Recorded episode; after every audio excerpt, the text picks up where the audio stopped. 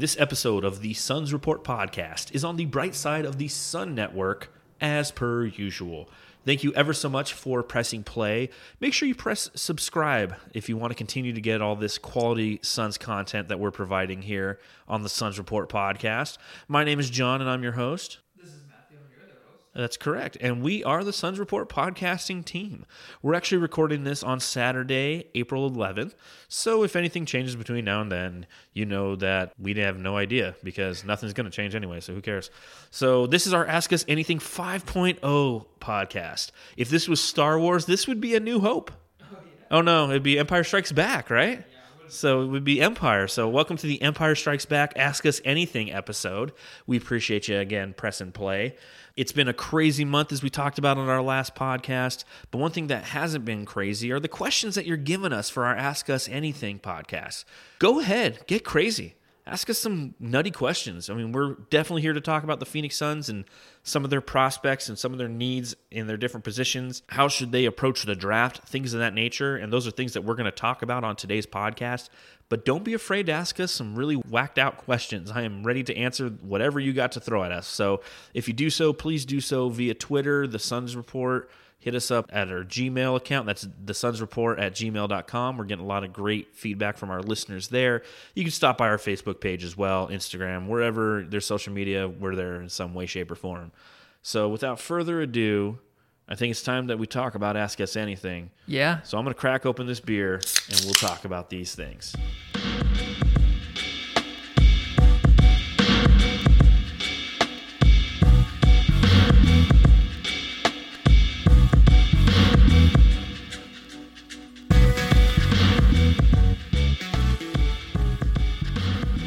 So, before we get into the Ask Us Anything portion of this podcast, I do want to speak briefly on the NBA 2K Players Tournament that happened this past Saturday. Matthew and I recorded this podcast on Saturday before the tournament had happened, and it was something that we were going to talk about perhaps next weekend. But you know what? I'm gonna I'm gonna cut it real quick, and I'm gonna talk about it because I just want to talk about what great viewership that really was. For those of you who actually spent the time and watched that tournament, it was really fun to actually sit and watch something of substance and look forward to being like, hey, listen, seven o'clock, I've got something to do today. You know, one thing you miss without having sports on is those scheduled times. You're like, listen, it's 11 o'clock on a Saturday morning, I'm watching college football. Or it's 7 o'clock on a Tuesday night, the Phoenix Suns are on. That's what I'm doing we haven't had those schedules in our life for over a month now. So it was interesting to watch the NBA 2K Players Tournament for that reason. You knew that it started at 3 o'clock, and based on all the games and everything that were going on, by about 7 o'clock, you potentially would have the final round of that tournament what made it fun, especially for Suns fans, was the fact that you got to see DeAndre Ayton and Devin Booker play in that tournament. It was quality television, especially if you were a Suns fan. DeAndre Ayton ended up playing Patrick Beverley, who was kind of like the darling, if you will, of the tournament, seen as he was the 14 overall seed. And the seeds were based on the actual player rating on NBA 2K. So you can never really say, hey, the best video gamers. Uh, we're playing against the uh, the worst video gamers. The the seating was purely based in the only way the NBA 2K knew how to do it, and that was by the overall rating of those players. But DeAndre Ayton was playing against Patrick Beverley. You had Devin Booker who went against Montrezl Harrell. And I mean, they swept them both. Uh, Devin Booker beat Montrezl Harrell 68 to 54 in the first game, 65 62 in the second game. And then DeAndre Ayton beat Patrick Beverley 75 to 69 in the first game. And the second game, which was super fun to watch, was him beating Patrick Beverley 74 to 67. And what makes watching DeAndre Ayton beat Patrick Beverley super fun to watch in that second game? Because DeAndre Ayton chose the Suns as his team to play typically everybody's picking the Bucks or the Clippers or the Lakers and they only can use these teams once and upon seeing that Patrick Beverley was going to choose the Denver Nuggets, he's like, "You know what? I'm going with the hometown Phoenix Suns." And that right there was worth watching this tournament alone. Every time somebody would make a shot for the Suns, he'd be like, "You don't even know about him. That's Valley Boy number four. And he had Jevon Carter hit, I, I believe it was four first half three pointers. He's like, "You don't even know Valley Boy number four. He'd do a great pass to Mikal Bridges on the inside, and be like, "That's Valley Boy number twenty-five. I mean, he it was just so much fun to watch him not only play very well. Again, he beat him by seven points, but it was a lot.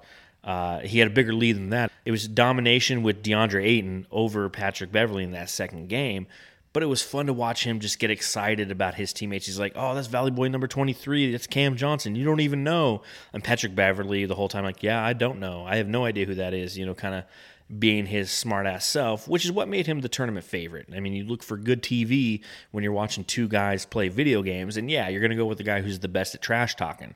Well, he didn't really have an opportunity to talk too much trash in this because DeAndre Ayton really outplayed him in both games.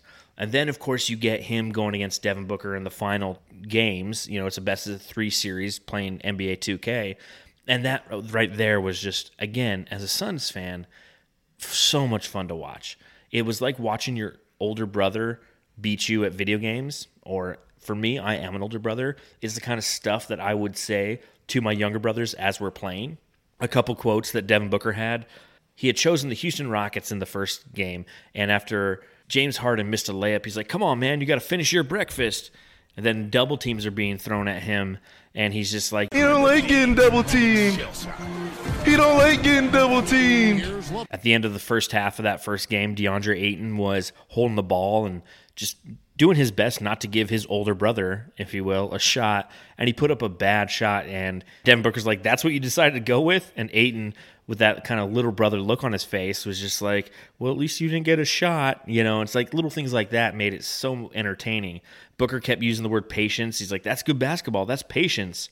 And as they went back and forth, you know, DeAndre Ayton was just, he was getting thoroughly schooled by Devin Booker in both games. Devin Booker won the first game 72 to 62 so he beat him by 10 which in video game world that's a lot that's a lot of points and then devin booker won the nba 2k players championship by beating deandre ayton 74 to 62 in the final game and it was just fun to watch because again it's two phoenix suns playing against each other and kind of having that inner relationship that they have normally occurs in the locker room kind of play out on ESPN. It was on Fred for those who watch DirecTV, that was channel 206. I mean, that was prime time Saturday night television, and that's what you got. So the Suns were thoroughly represented there. Uh, a couple different, you know, you, you see all the analysts come in afterwards and kind of give their take on it. And, you know, one of the analysts said the truth. You know, the Suns are really good at video games.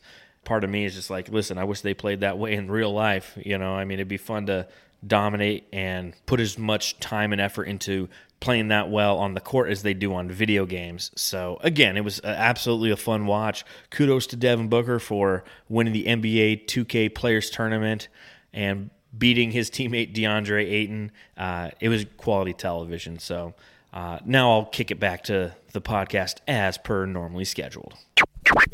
All right, so our first Ask Us Anything question actually comes from Deborah Coulter, and she provided the following feedback. Last week we talked a lot about Gallinari and Jerami Grant and how they could fit potentially into the to the Suns lineup. And she stated the following. She said, I love the Grant to the Suns deal, but I think y'all sleeping on Nico Mannion. If you think about it, he's just what the Suns need a pass first point guard that can get his own shot and can play off the ball. He's the only one that showed that in college. I think that all the other point guards in this draft are busted. I have one more thing. That ball guy is so overrated. There's a reason why the Warriors don't want him. Let me know what you think. so thank you, Deborah, for that. We'll talk about a, a couple different things that you brought up there. So first and foremost, I just want to touch real quick on the Warriors passing on ball. There's a reason if they get the number one pick that they're not going to go lean a ball. Do you know why that is? He doesn't fit. Yeah, they have Steph Curry and Klay Thompson. They yeah. don't need ball. So and he's going to be a starter. Pass. He's going to be a starter. He will I feel like he's going to be a face of a franchise here soon. Potentially, potentially. So that's you know kind of to counter Deborah's point there. That's my thoughts there. What are your thoughts on Nico Mannion? I haven't watched him. Okay. So I'm sorry. I haven't watched any college basketball, so I don't really the whole point guard thing with the Suns, though, I don't want to even think about it or the pick.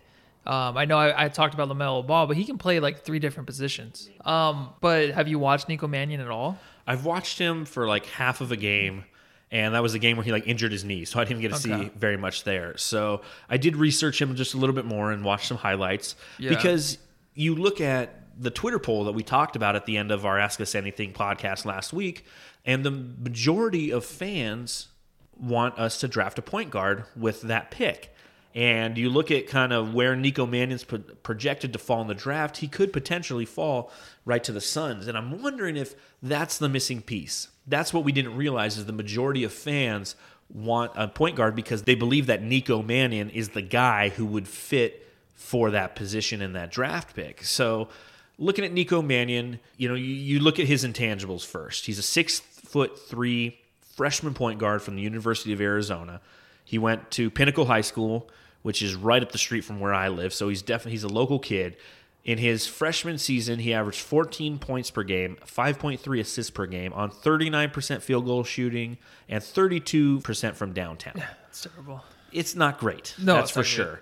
You look at just for comparison, you look at Steve Nash in, in college when he went to Santa Clara, and you look at all four seasons at Santa Clara, and he averaged 14.9 points per game, 5.4 assists, so less than Mannion, uh, 43% from field goal, and 40% from three point line. So, again, a different style of play in the mid 90s, but just for comparison, where does Nico kind of fall? Points per game is pretty on par with Nash. Assists per game is higher than Nash, but shooting is way down from Nash.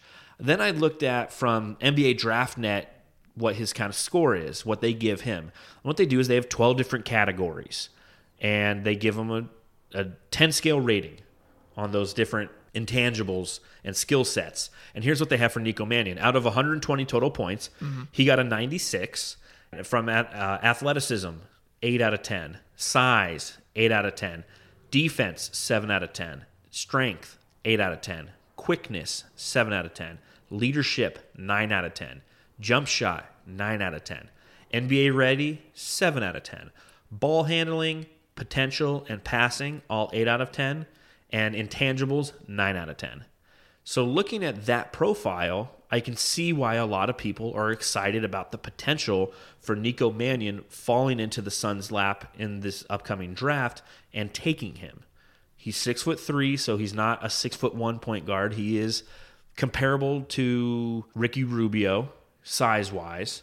Uh, you know, Ty Jerome's like six five, he's a little bit bigger. Mm-hmm. Uh, that's who he, he kind of reminds me. In just watching the highlights, he does have better playmaking ability but he kind of rem- reminds me a little bit of Ty Jerome in the fact that it just he, he feels unathletic. Yeah, they do give him an eight out of ten on NBA Draft.net for athleticism, but I don't really see it translate. I was going to say how film. is it? Yeah, that's why I'm saying like you have to really watch him, and it's my fault. I really haven't watched any college basketball this year.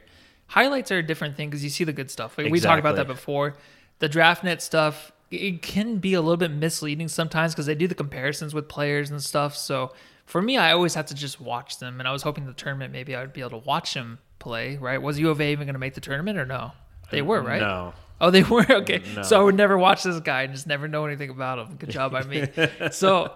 Um, usually I would like to watch these guys first, and it's my bad because I didn't watch them. But I'll watch highlights, of course. But the thing is, with the point guard position with the Suns, we're looking for an answer. I think we already had the answer, and of course, we're probably a guy we're not going to pay in this offseason is Jevon Carter. Mm-hmm. And I think you have to be able to score, and you have to be confident in shooter. He he had an eight out of ten for his jump shot, but he's shooting thirty two percent from three yeah. and thirty nine percent overall. Well, I, they gave him a nine out of ten on his jump shot. Yeah, so I don't. How does that even? I don't. I don't well, it might look good, just don't go in. Maybe, maybe, yeah, maybe, like kind of like James Jones. He always had such a good jump shot, but I swear he never made any of them. um, I wish we can just find the answer now because we have Ty Jerome. I still like Ty Jerome, and I still really love Jevon Carter. So why can't we just keep those guys? I think that's already the answer. If we're going to search in the draft for someone to be a backup point guard, I don't think the answer is really there here uh, with this guy or anybody else in the draft. No, I and again that's why I, I feel a little bit puzzled about it. And I think part of it is this franchise loves U of A players it makes sense. They're local kids. They're down in Tucson playing. We see them a lot because they're on uh, television, very easily accessible to the greater Phoenix market. So you have DeAndre Ayton. We're big Aaron Gordon fans.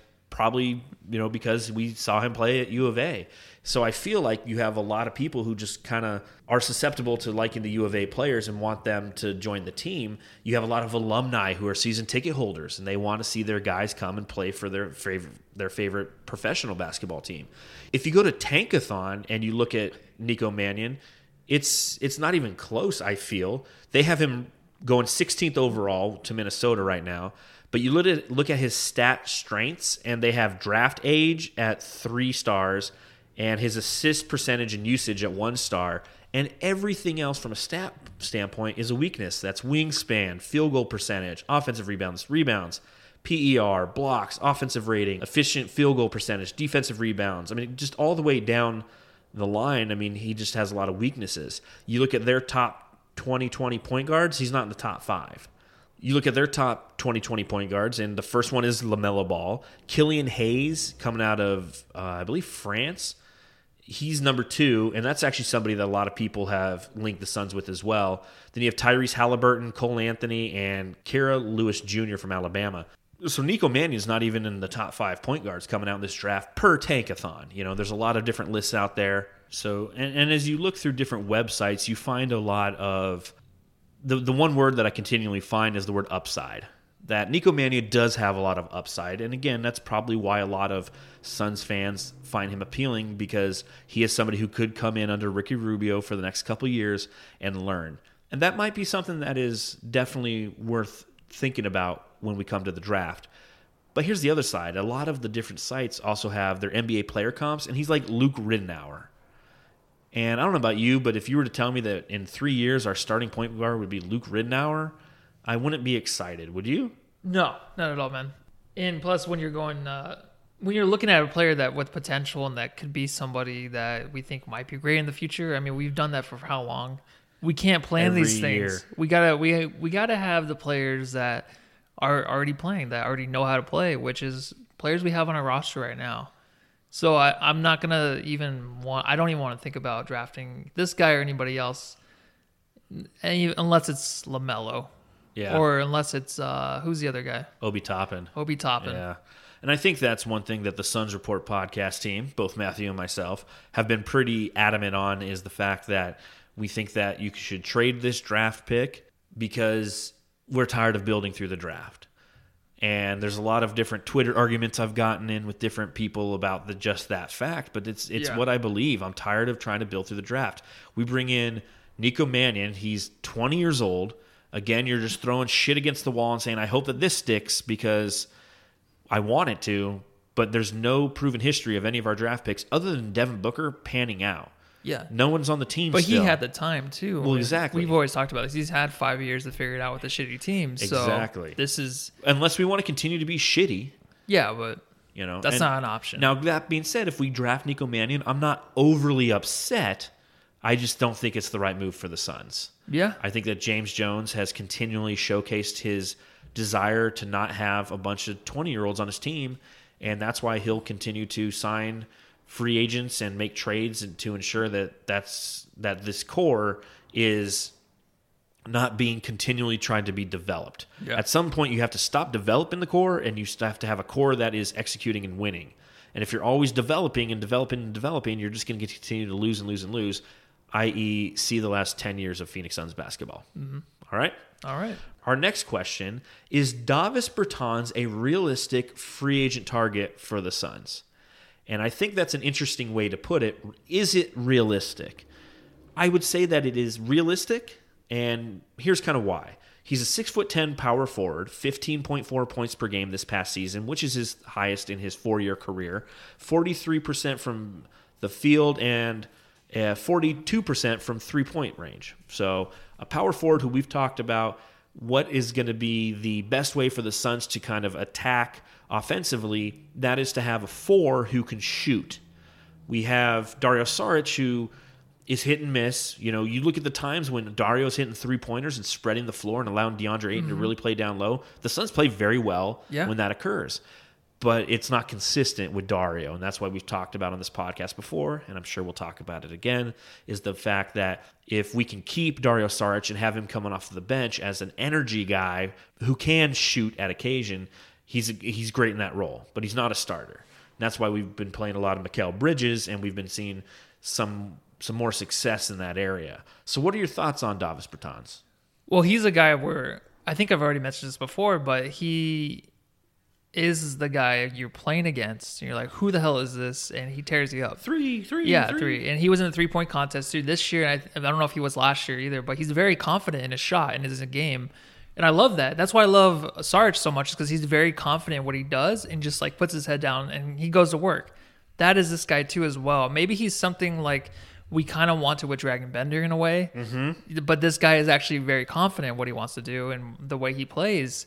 And I think he, like I said, it's like who the hell is this guy? I can see him being a guy that Suns would pick up because it'd be like, oh, we got him. You know what I mean? It's not like a big name, but it's a guy that can fill that role very well. Um, this is something I would be very happy about if we got this guy. Um, but do you think? I mean, out of what like out of a, out of a ten, I'd say probably eight eight out of ten on us actually getting on the him. scale. Yeah, I feel like seven or eight. I feel it's more of like a five or a six. Do you? And Okay. and here's why: Davis Bertans is going to be an unrestricted free agent this upcoming season. Yeah. and he also has the bird rights applied to him. And what the bird rights essentially are, they state that the the team that he is who could be leaving, which in this case is the Washington Wizards, has the ability to re-sign him and exceed the salary cap without penalty, any amount up to the max salary. And the whole pro- the thought process behind that is an opportunity for the team to keep him and not be penalized to try to keep him. Um, so that being said, he made seven million over these past two seasons, and if they want to keep him, I mean, he could go out there. Let's say the Suns offer him fourteen million dollars a year. Washington could match that easily, and then he stays in Washington. They've voiced their opinion that they want to keep him. They want to keep him and Shabazz. Those are the two guys. I was reading an article from some Washington guys, and that's what they were talking about. It's like those are two guys who they feel that they can build their core. They have Bradley Beal, which is like the Eastern Conference's Devin Booker. They have John Wall potentially coming back from injury. So they feel like if they can get those two guys back together around the other parts of their uh, their organization and solidify it by keeping Davis Bertans, then they can find themselves to be successful.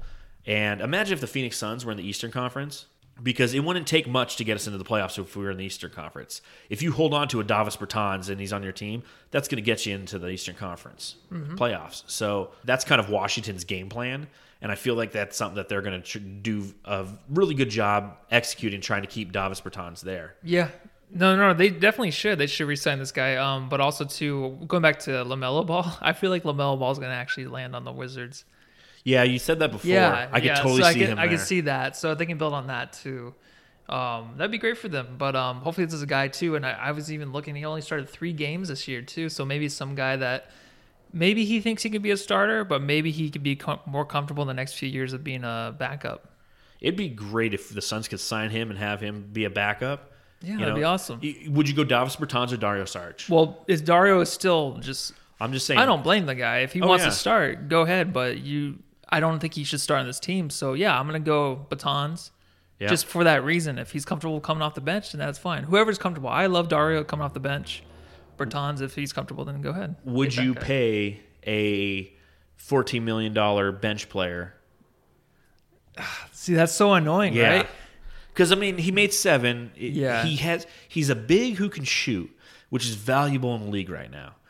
So there is value for him. We talked about Gallinari. We talked about Yeah. Jerami Grant, and you know how we kind of felt their contracts are going to come out.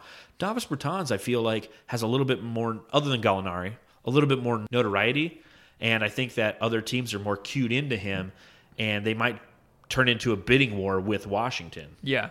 One last thing on Davis Bertans is he is definitely a Jack Taylor award winner. He's that guy who you have no idea who he is. He comes off Yeah. the bench and he hits 10 threes and fucking Yep. kills you. So, Yeah, he was that guy. but again, that's somebody who, you know, the question again is is it realistic that he's a free agent target? It's realistic that he's a free agent target. I don't know how realistic it is he actually becomes a member of the Phoenix Suns. Yeah. Maybe we should just trade Kelly Oubre. Because we should we, we talk about that once on the pod. Yeah. every week. Good thing you brought that up. I have a whole essay about that. So the next thing I wanted to talk about is Shawn Marion. He actually recently sat down with the Rejecting the Screen podcast and discussed his career, which was a very interesting listen. And one thing that I wanted to talk about was the fact that he tried to recruit Kobe to Phoenix. So way back in 2004, back when Kobe was frustrated with the Lakers and feeling was kind of mutual from the front office, and there's reports of all the different teams that he visited, and I know that recently they were showing kind of the book that they presented him, Yeah. showing hey, like this is you in a Suns uniform, which I remember just looked so weird. Shawn Marion mentioned on the podcast, he said, of course he tried to recruit Kobe to Phoenix. Why wouldn't he? He was a true competitor and he loved Kobe. When he laced them up, he came to play. So instead of going after Kobe, the Suns ended up with Steve Nash uh, with and the Quentin Richardson, the 0405 team. So I thought that was interesting that he tried to recruit Kobe. So what are your thoughts on Shawn Marion being kind of the conduit to try to get Kobe here? That's interesting to know, and it's it kind of sucks later on because we find out like you know Kobe kind of used it for leverage for the Lakers. He always Yeah. wanted to be a Laker. Oh, of course. and like he has some weird kind of weird fetish with the Suns. Kobe did.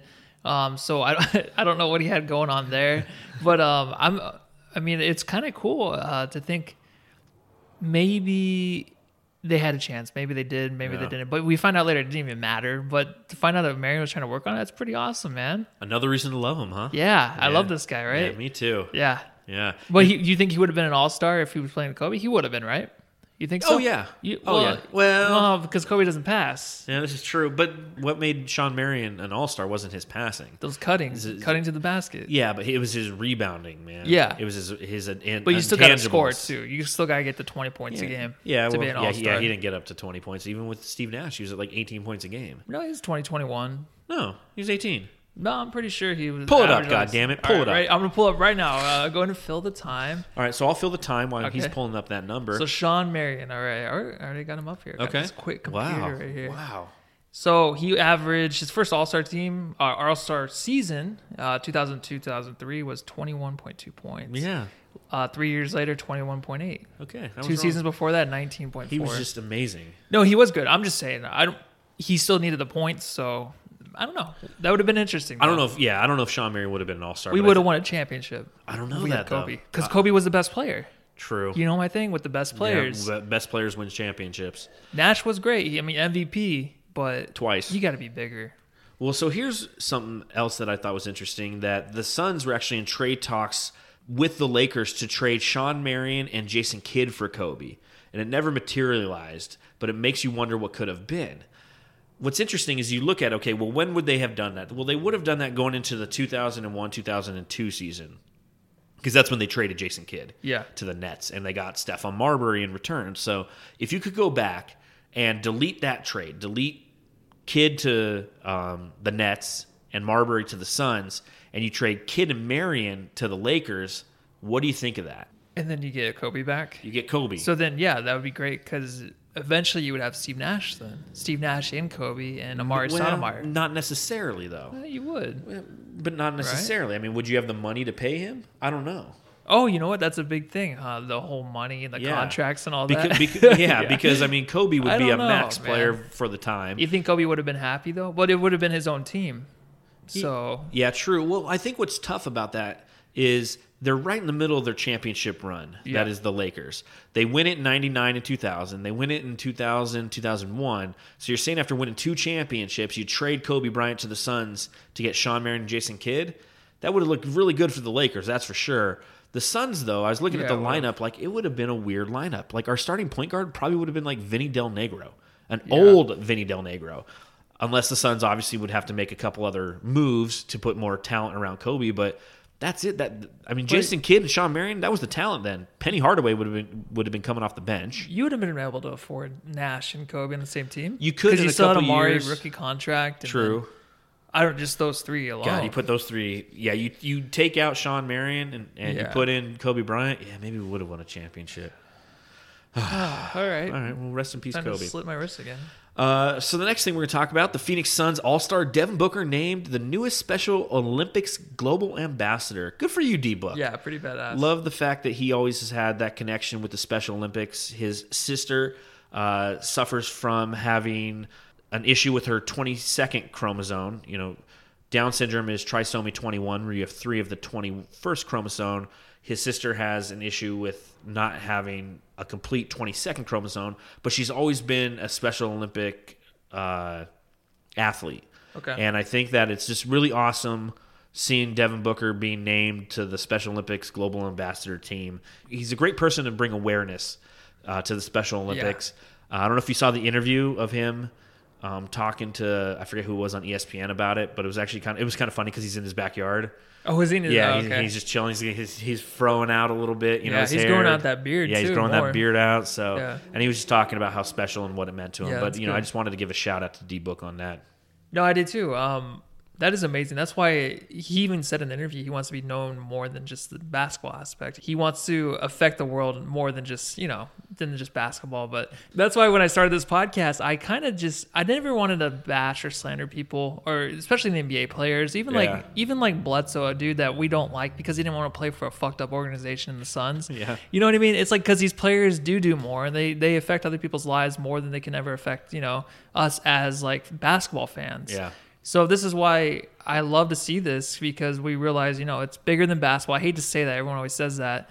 But things like this just show like these guys are out there to do more than just, you know, please their fans and play for a shitty organization. Yeah. You know what I mean? No, without a doubt.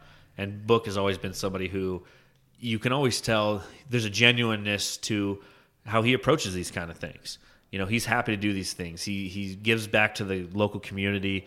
He's he's just a great guy to have on the team. He Yeah. really is. You know, we get frustrated with, you know, why can't he make a shot with under three seconds and things like that? But at the end of the day, that's just basketball. Yeah. You know, this is the human aspect of it, and, and it makes you proud to have a guy like this as a part of your organization. Yeah, especially if he wants to be here and just uh, do great things for the Phoenix area. I just I love to have him aboard. I'd love to play Call of Duty with him too. Yeah. Warzone. All right, so our next question comes via Facebook from Anthony Daniels. What one Suns player deserves a statue out front of Talking Stick Resort Arena? That's a tough one. What do you think? Um, well, we can go two different ways. One way we can do the what if statues, like what if we had Kobe? So we can do we can have that. No, I'm just joking. What if Uh, we had Kareem Abdul-Jabbar? Yeah. We can do that. We can have like 10 statues out there. Um, but I would definitely just go Steve Nash. I think it's easy to say. Two time MVP, you know, one of the best Suns ever to play the game.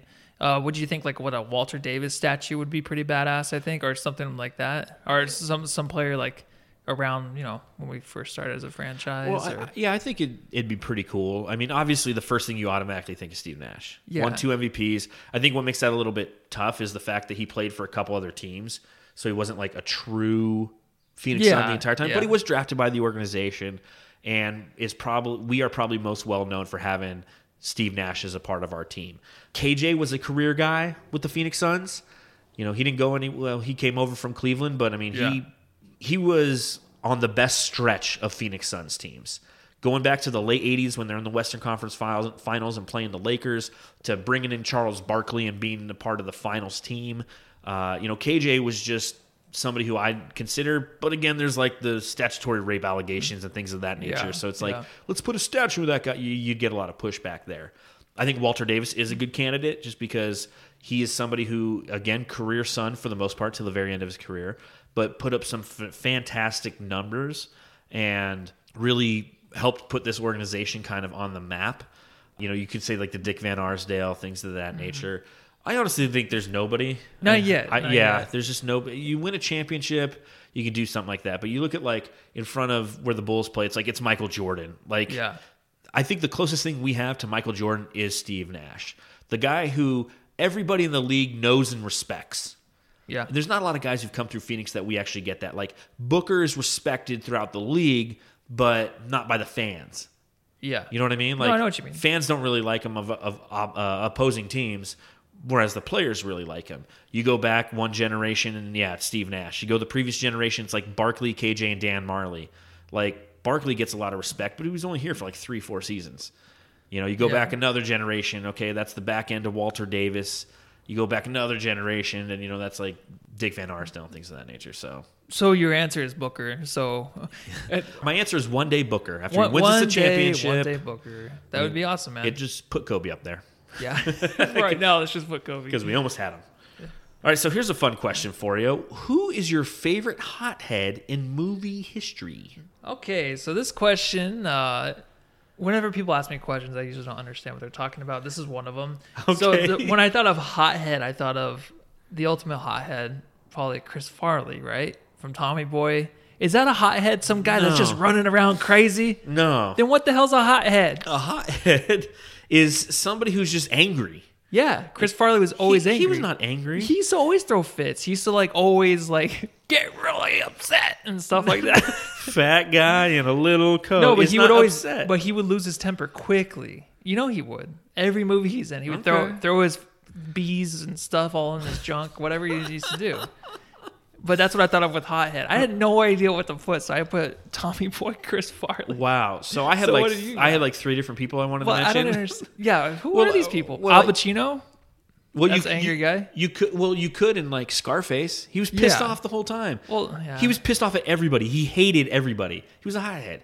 Yeah, hothead. I was just thinking of a dude who loses their temper all of a sudden Yeah. for no reason. Yeah, like, Like a psychopath, right? like Scarface. okay. Yeah, he loses his temper temper instantly Mm-hmm. and like shoots people. Uh, so here's a couple names that I had on my list for the greatest hothead in movie history. Uh, I have Dirty Harry. So Clint Eastwood in the Dirty Harry movie. That's just somebody who he's just pissed off all the time. Okay. The department's breathing down his throat. He doesn't care. he goes out there with the 44 Magnum, the most powerful handgun in the world. Could blow your head clean off, and then like shoots people. So he's a hothead.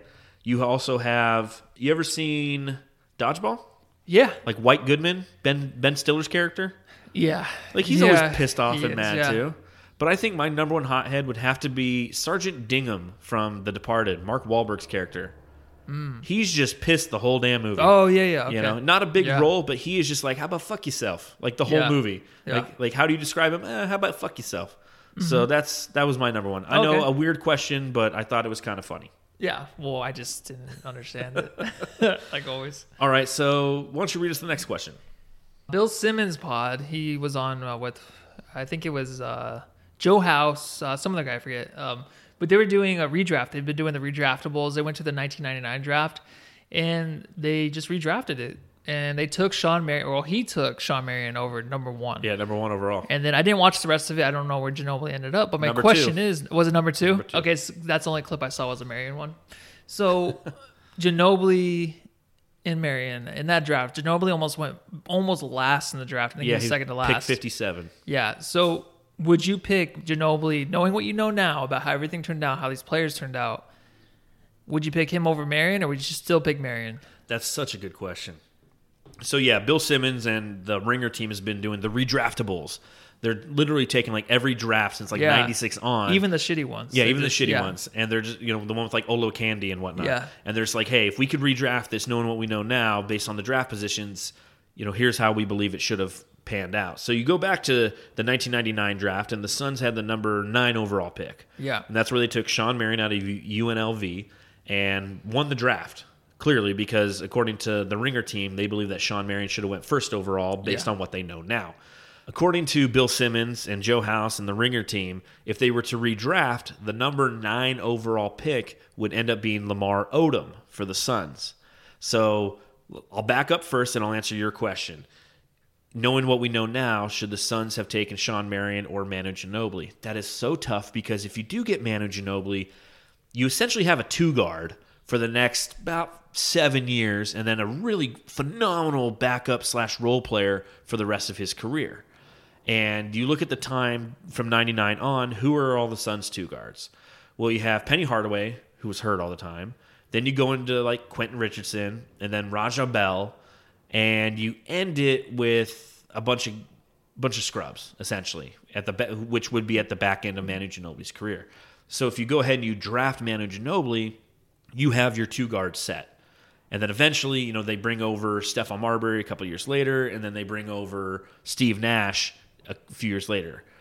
It's so tough because, again, I think that Shawn Marion is such a unique talent.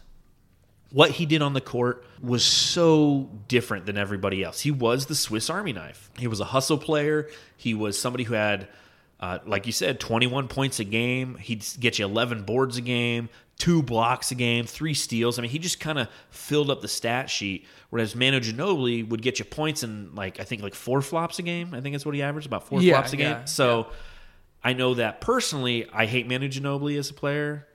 You know the the the way that he played. I respect him for how Yeah. he played, and he you know he played the game the way that it was officiated, and he would put those officials in tough spots. But I hated the way that we used to lose to that team, and the way that he could get away with some of the stuff and the stuff Yeah. that he did, like the Euro step. I'm like, that's a travel. Well, apparently it's not. So I think in hindsight, the long-winded way to answer your question, I'd still draft Shawn Marion. You would? What about Okay. yourself? Oh man, it is tough. Uh, it's very, very neck to neck. Um, Ginobili was a player though that knew the game, very smart player. Um, he was the guy that I I feared the most out of the team. Me- me- me too. Yeah, Me too. It's just like don't let that guy shoot. Don't let him do anything. He you couldn't stop the guy, and I don't know if it was just a Suns thing because we suck on defense, but he was just like that to every other team. I don't know because I don't know how it would have panned out with the rest of the team if we get Nash and all that. But if I were to just take that 2003, 2004 team or 2004, 2005 Suns team, take out Marion and put in Ginobili, I would take out Marion and put in Ginobili.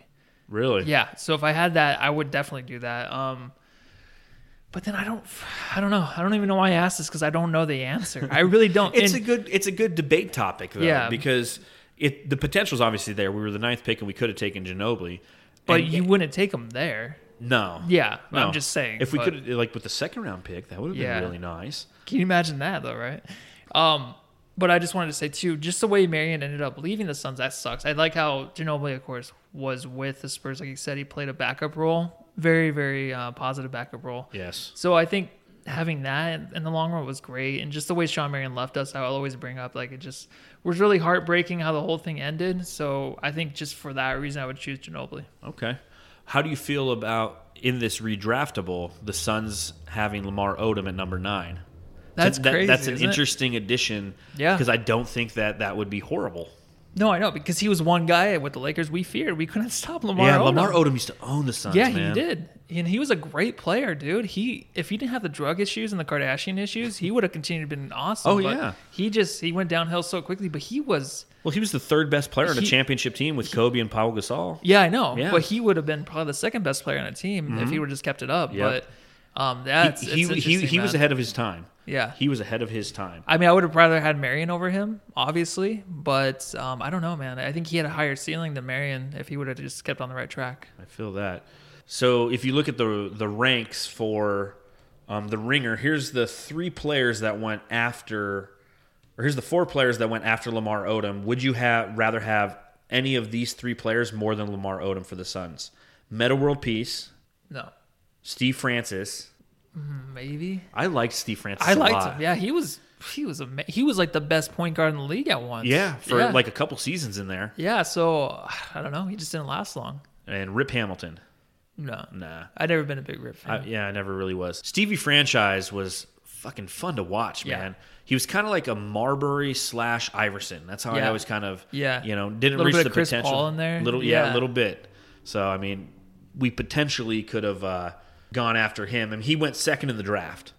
But if you redraft, he, according to the Ringer, they have him at number ten. So That's crazy. That's how hard it is to draft. You know. yeah, you just Yep. it's always a crapshoot. It's always It a crapshoot. All right, I got a couple more questions for you before we depart today. If you had a boat, what would you name it? Oh, I feel like I had this answer like two years ago, and I can't remember what it is. The SS what? the SS. Uh, we're gonna name it Sissy. The the SS Sissy Lissy? Yeah. no, that'd be great. Oh, that's a good one. What one. about you? Oh, I don't know. The SS go fuck yourself. Okay. The SS Dignam.